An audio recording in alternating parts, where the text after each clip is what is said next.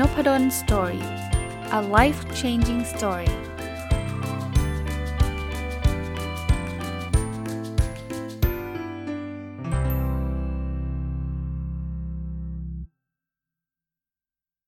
วัสดีครับ ยินดีต้อนรับเข้าสู่นพดล Story พอดแคสต์นะครับ แล้วก็วันเสาร์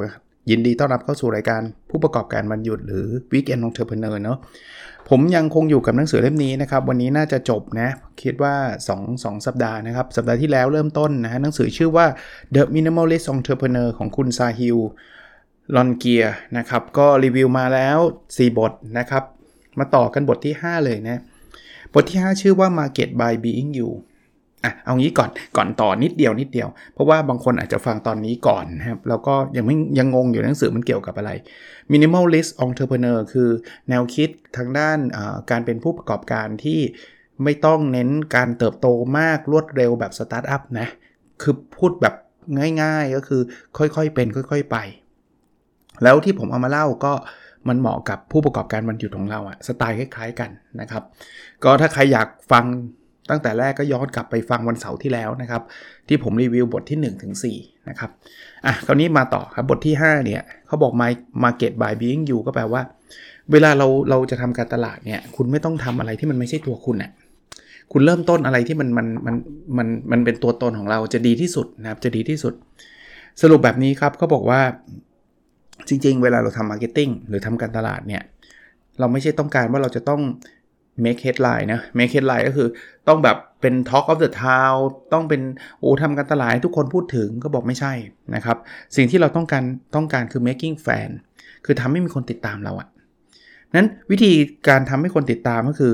การเป็นตัวของตัวเรานี่แหละนะผมผมเชื่อเลยนะ อันนี้อันนี้ส่วนตัวเอามาเล่าให้ฟังด้วยว่าคนติดตามนพดลสตอรี่ก็น่าจะชอบความเป็นนพดลนี่แหละ เพราะถ้าไม่ชอบคงไปแล้วใช่ไหมหลายคนก็กูนาเขียนให้กำลังใจมาบอกว่าโอ้โหฟังแล้วชอบ ก็ก็ขอบคุณมากเลยฮะแต่ผมผมมองว่าเซนคล้ายๆแบบเนี้ยคล้าย ๆ ว่าผมไม่ได้ fake ไม่ได้แบบพยายามจะทำให้เหมือนคนอื่น หรือว่าเออ โหทุ่มทุนแปะบิลบอร์ดอะไรแบบนั้นนะนะผมไม่ได้บอกว่าคนทำแบบนั้นผิดนะ แต่ว่ามันคนคนละวัตถุประสงค์กันนะบางคนบอกอ๋ออย่างนี้ถ้าเกิดใครทำการตลาดใหญ่โตก็แปลว่าไม่ดีสิไม่ใช่นะครับ วัตถุประสงค์อย่างเช่นพวกสตาร์ทอัพพวกบริษัทใหญ่ๆเนี่ยเขาอาจจะต้องการการเติบโตเขามีงบประมาณ อันนั้นเป็นเป้าหมายเขาครับ แต่ว่าถ้าถ้าแนว minimalist entrepreneur ก็คือผู้ประกอบการที่มินิมอลสุดๆอะ่ะคือไม่ต้องเยอะไม่ต้องมีอะไรมากเนี่ย เขาจะไม่ต้องการแบบนั้นเขาก็ต้องการที่จะมีคนมามาติดตามนะครับ เป็นเป็นเป็นแฟนคลับแบบพูดง่ายๆนะครับถามว่าแล้วจะทำยังไงฮะเขาบอกว่ามันมี 3 3 ขั้นเนาะขั้นแรกคือ educate educate ก็คือการให้ความรู้นะครับเอ่อผมผมนึกถึงบล็อก ผมนึกถึงเพจนะครับซึ่งตอนนี้ผมก็ก็กลับมาเขียนทุกวันแล้วนะ ถ้าใครยังไม่ไม่ไม่ทราบเนี่ยเข้าไปติดตามได้นะครับในเพจน้องพุทธสตอรี่เนี่ย การ educate ก็คือการบอกการเล่าการการพูดเรื่องต่างๆ พอ educate เสร็จถัดไปคือ inspire อินสปายคือการสร้างแรงบันดาลใจทำยังไงให้คนแบบอยากรู้อยากทำอยากขึ้นมาทำให้ตัวเองดีขึ้น แล้วก็อันที่3ก็คือ entertain entertain คืออ่านเพจแล้วต้องไม่หดหูเนาะ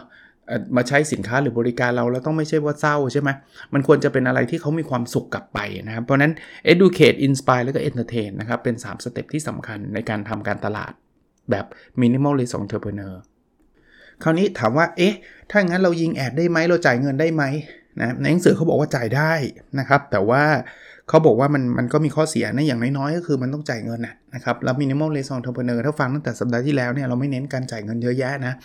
เขาบอกว่า ยังไงถ้าอยากจะทำเนี่ยพยายามยืดเวลาให้มากที่สุดหรือนานที่สุดเท่าที่เราจะทำได้ อย่าแบบเปิดธุรกิจแล้วแบบทุ่มทุนโฆษณาเลยนี่จะไม่ใช่ทางเขา เขาบอกว่าให้นานที่สุดเลยนะครับ ถามว่านานที่สุดมันดียังไงเราจะได้รู้จักลูกค้าเรามากขึ้นมากขึ้น แล้วเวลาเราจะโปรโมทเนี่ยเราจะได้รู้ว่าควรโปรโมทไปถึงใคร หรือว่าไม่ควรโปรโมทไปถึงใครนะครับอะมาถึงบทที่ 6 ครับ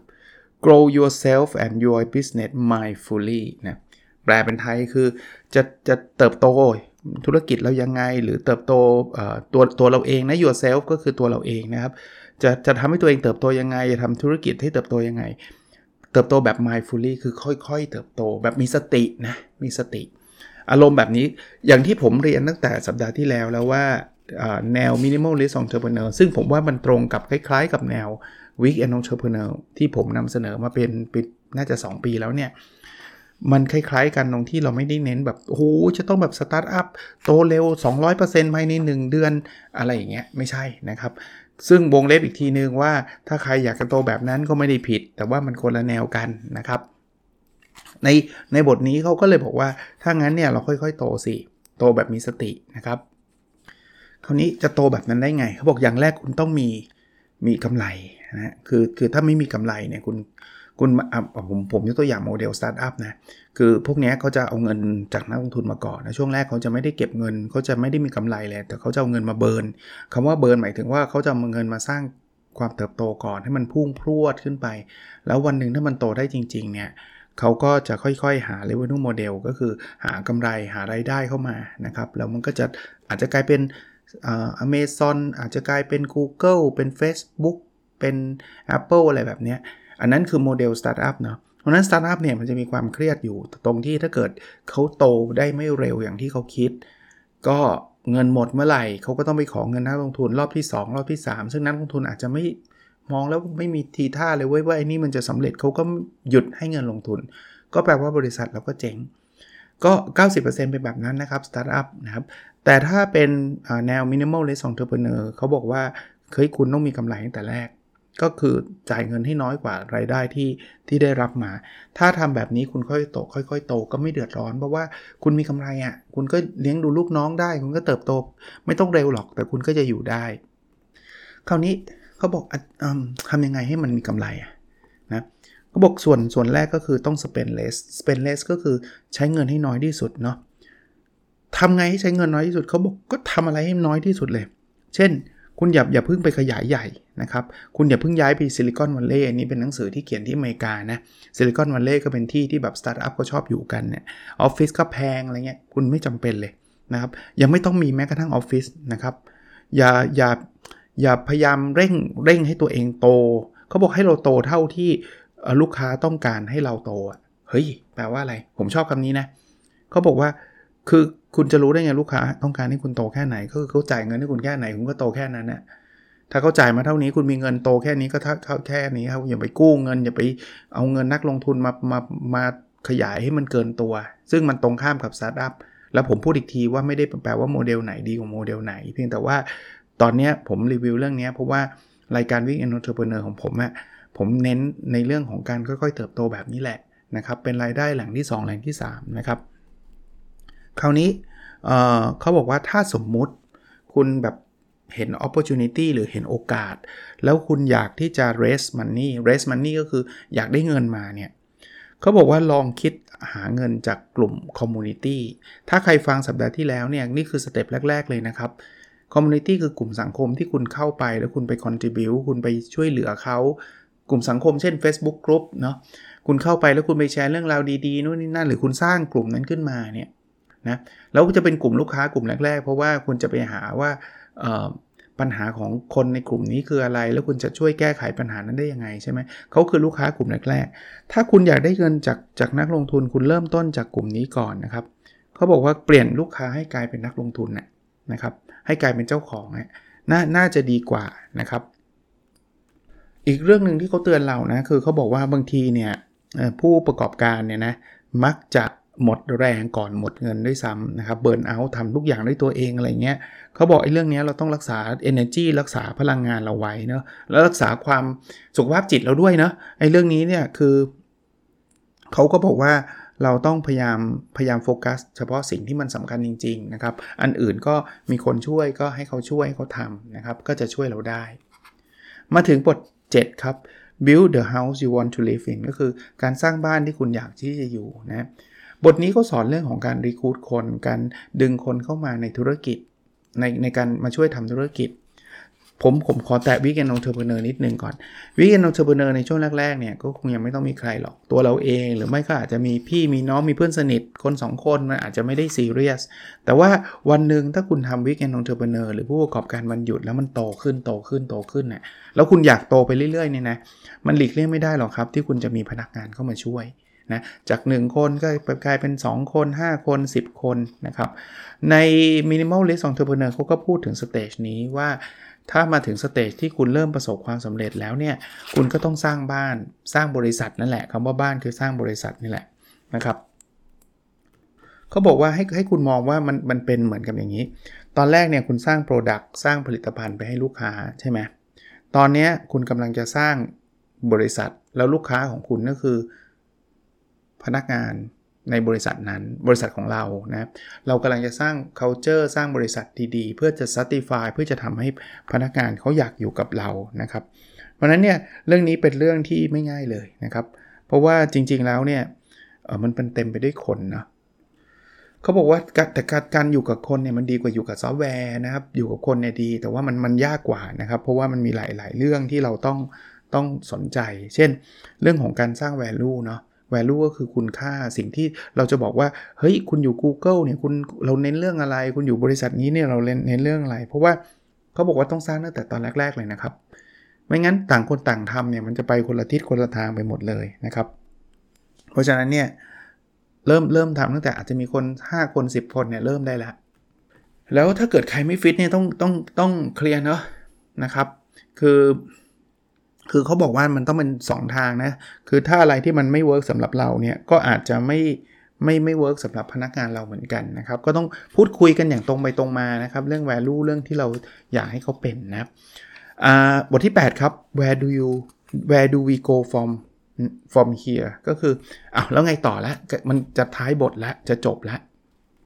บทนี้ผมผมชอบอะไรหลาย ๆ อย่างเลยนะ แต่ประโยคที่ผมชอบที่สุดในบทนี้ก็คือ เมื่อเมื่อเรามาถึงตรงนี้แล้วเนี่ยแปลว่าเราประสบความสำเร็จในธุรกิจระดับหนึ่งแล้วคือเราเราสร้างเงินให้ละได้ได้มากพอระดับหนึ่งแล้วถึงเวลาแล้วที่เราต้องสร้างเวลา คือบางคนติดกับดักครับ ผมเข้าใจนะ ในช่วงแรกเนี่ยเราจะเรียกว่าเราเราเราไม่มีเงินเลยเนาะ เพราะฉะนั้นเราลำบากเราก็เลยพยายามดุ้นรนทำธุรกิจเพื่อที่จะได้มีเงินมาเลี้ยงครอบครัว มาใช้คืนหนี้มาอะไรก็แล้วแต่นะครับ ถ้าท่านฟังตั้งแต่วีคที่แล้วจนถึงวีคนี้เนี่ยเราก็พูดถึงเทคนิคต่างๆ เหล่านี้นะครับ แต่วันหนึ่งเนี่ยเงินมันถ้าท่านทำได้ดีทำได้ถูกต้องเนี่ยนะเงินมันจะค่อยๆไหลเข้ามาไหลเข้ามาไหลเข้ามาเรื่อยๆครับ opportunity หรือโอกาสจะไหลเข้ามาถามว่าเราดีใจไหมดีใจแน่นอนยิ่งเป็นคนที่กำลังมีปัญหาเรื่องเงิน หรือเคยมีปัญหาเรื่องเงิน แล้ววันหนึ่งเงินเข้ามาทำให้เราใช้หนี้หนี้ของเราหนี้ของครอบครัวเรา หรือภรรยาสามีหรือคุณพ่อคุณแม่ ก็ก็ยิ่งแฮปปี้ถูกไหมครับ คราวนี้เขาหนังสือเล่มนี้เขาพูดถึงว่าเราถ้าเราถ้าเราเลยจุดนั้นไปแล้วนะครับ แน่นอนเลยจุดนั้นไปแล้ว ทุกคนก็บอกเฮ้ยเราก็คงอยากได้เงินเยอะขึ้นเนาะเราก็อยากมีความมั่นคง ไม่ใช่แค่อยากใช้นี่อย่างเดียวใช่ไหมก็สะสมมาเรื่อยๆ แต่เขาบอกว่าถ้าเกิดเราไม่หยุดเนี่ยนะต่อไปเงินมันจะกินเวลาเราไปเรื่อยๆครับเราก็จะถูก จะใช้คำว่าอะไร ธุรกิจยึดยึดยึดครองเรา ก็บอกว่า business own own เรา เราไม่ได้ own business ก็คือ ธุรกิจก็จะเอาเวลาเราไปหมด เราก็จะไม่มีเวลาให้กับ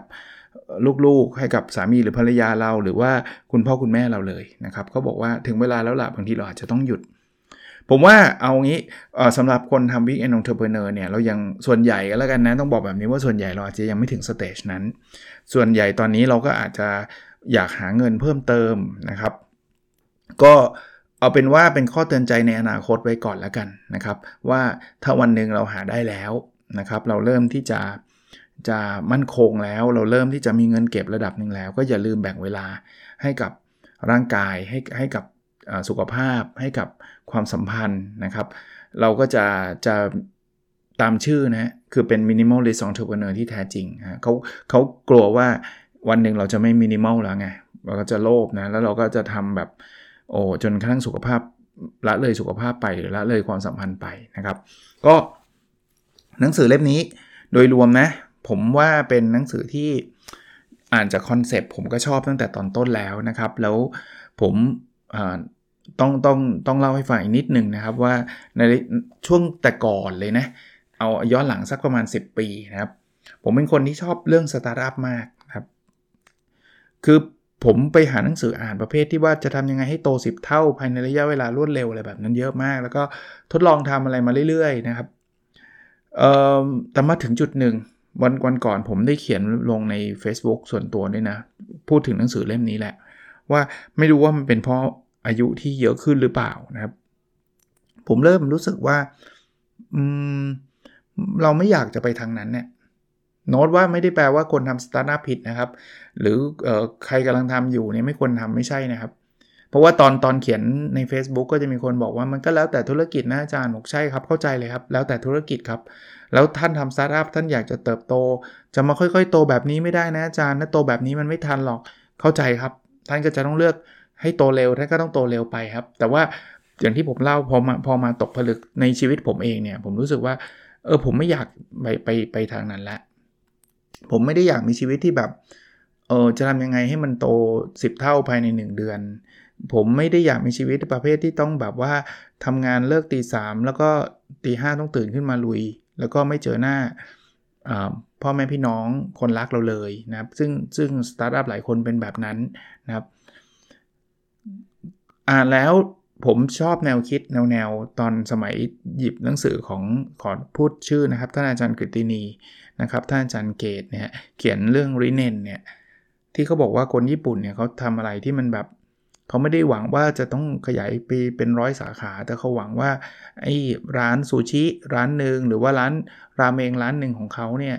จะเป็นที่ชื่นชอบของลูกค้า แล้วก็ไม่ใช่ว่าเขาจะขาดทุนนะครับเขาก็จะกำไรแล้วเขาก็จะเป็นร้านที่อยู่เป็นร้อยปีอะไรประมาณนั้นเนี่ยตอนนั้นเนี่ยเริ่มมีความคิดว่าเออเนี่ยถ้าเราจะทำธุรกิจเนี่ยเราจะทำในลักษณะแบบนี้จะดีกว่านะครับ แล้วก็ตอนนั้นตั้งข้อสังเกตว่าเออมันจะมีเฉพาะฝั่งญี่ปุ่นหรือเปล่านะที่เขาทำอะไรกันแบบนี้ พอเห็นวันก่อนมีมีเพื่อนที่ใน Facebook เนี่ยนะครับ เขาโพสต์หนังสือเล่มนี้ขึ้นมา The Minimalist Entrepreneur เนี่ยก็เลยว้าวว่าเออเฮ้ยมันมันมีเหมือนกันนะ คนฝั่งตะวันตกที่เขาไม่ได้แบบว่าจะต้องขยายธุรกิจไปอย่างรวดเร็วมากมายเนี่ยเลยซื้อมาอ่านนะครับ ซื้อมาอ่านแล้วก็ไม่ผิดหวังนะครับก็เอาเป็นว่าวันนี้คงไม่ได้ยาวยาวมากนักนะครับ ชื่อหนังสือชื่อว่า The Minimalist Entrepreneur นะครับ How Great Founders Do More with Less นะเขียนโดยคุณซาฮิลเลนเกีย เอางี้ผมผมสะกดให้นะ เพราะว่าผมอาจจะอ่านชื่อ ชื่อคงอ่านไม่ค่อยผิดหรอก แต่ว่านามสกุลอ่านยากนิดนึง ผมถ้าอ่านผิดขออภัยนะครับ ก็ไม่ได้เก่งภาษาอังกฤษอะไรมากมายซาฮิล S A H I L แล้วก็ลันเกียของผมเนี่ย L A U I N G I A นะครับ ก็เป็นหนังสือที่ดี เข้าใจว่าไม่ยังไม่มีแปลแต่เดาเองนะ ว่า อาจจะมีคนสนใจเอามาแปลนะครับ ผมซื้อจากคิโนคุนิยะนะครับ ก็น่าจะยังมีจำหน่ายอยู่แหละ โอเค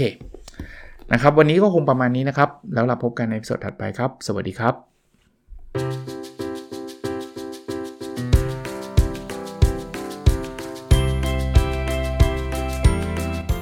n o p a d o n Story a life changing story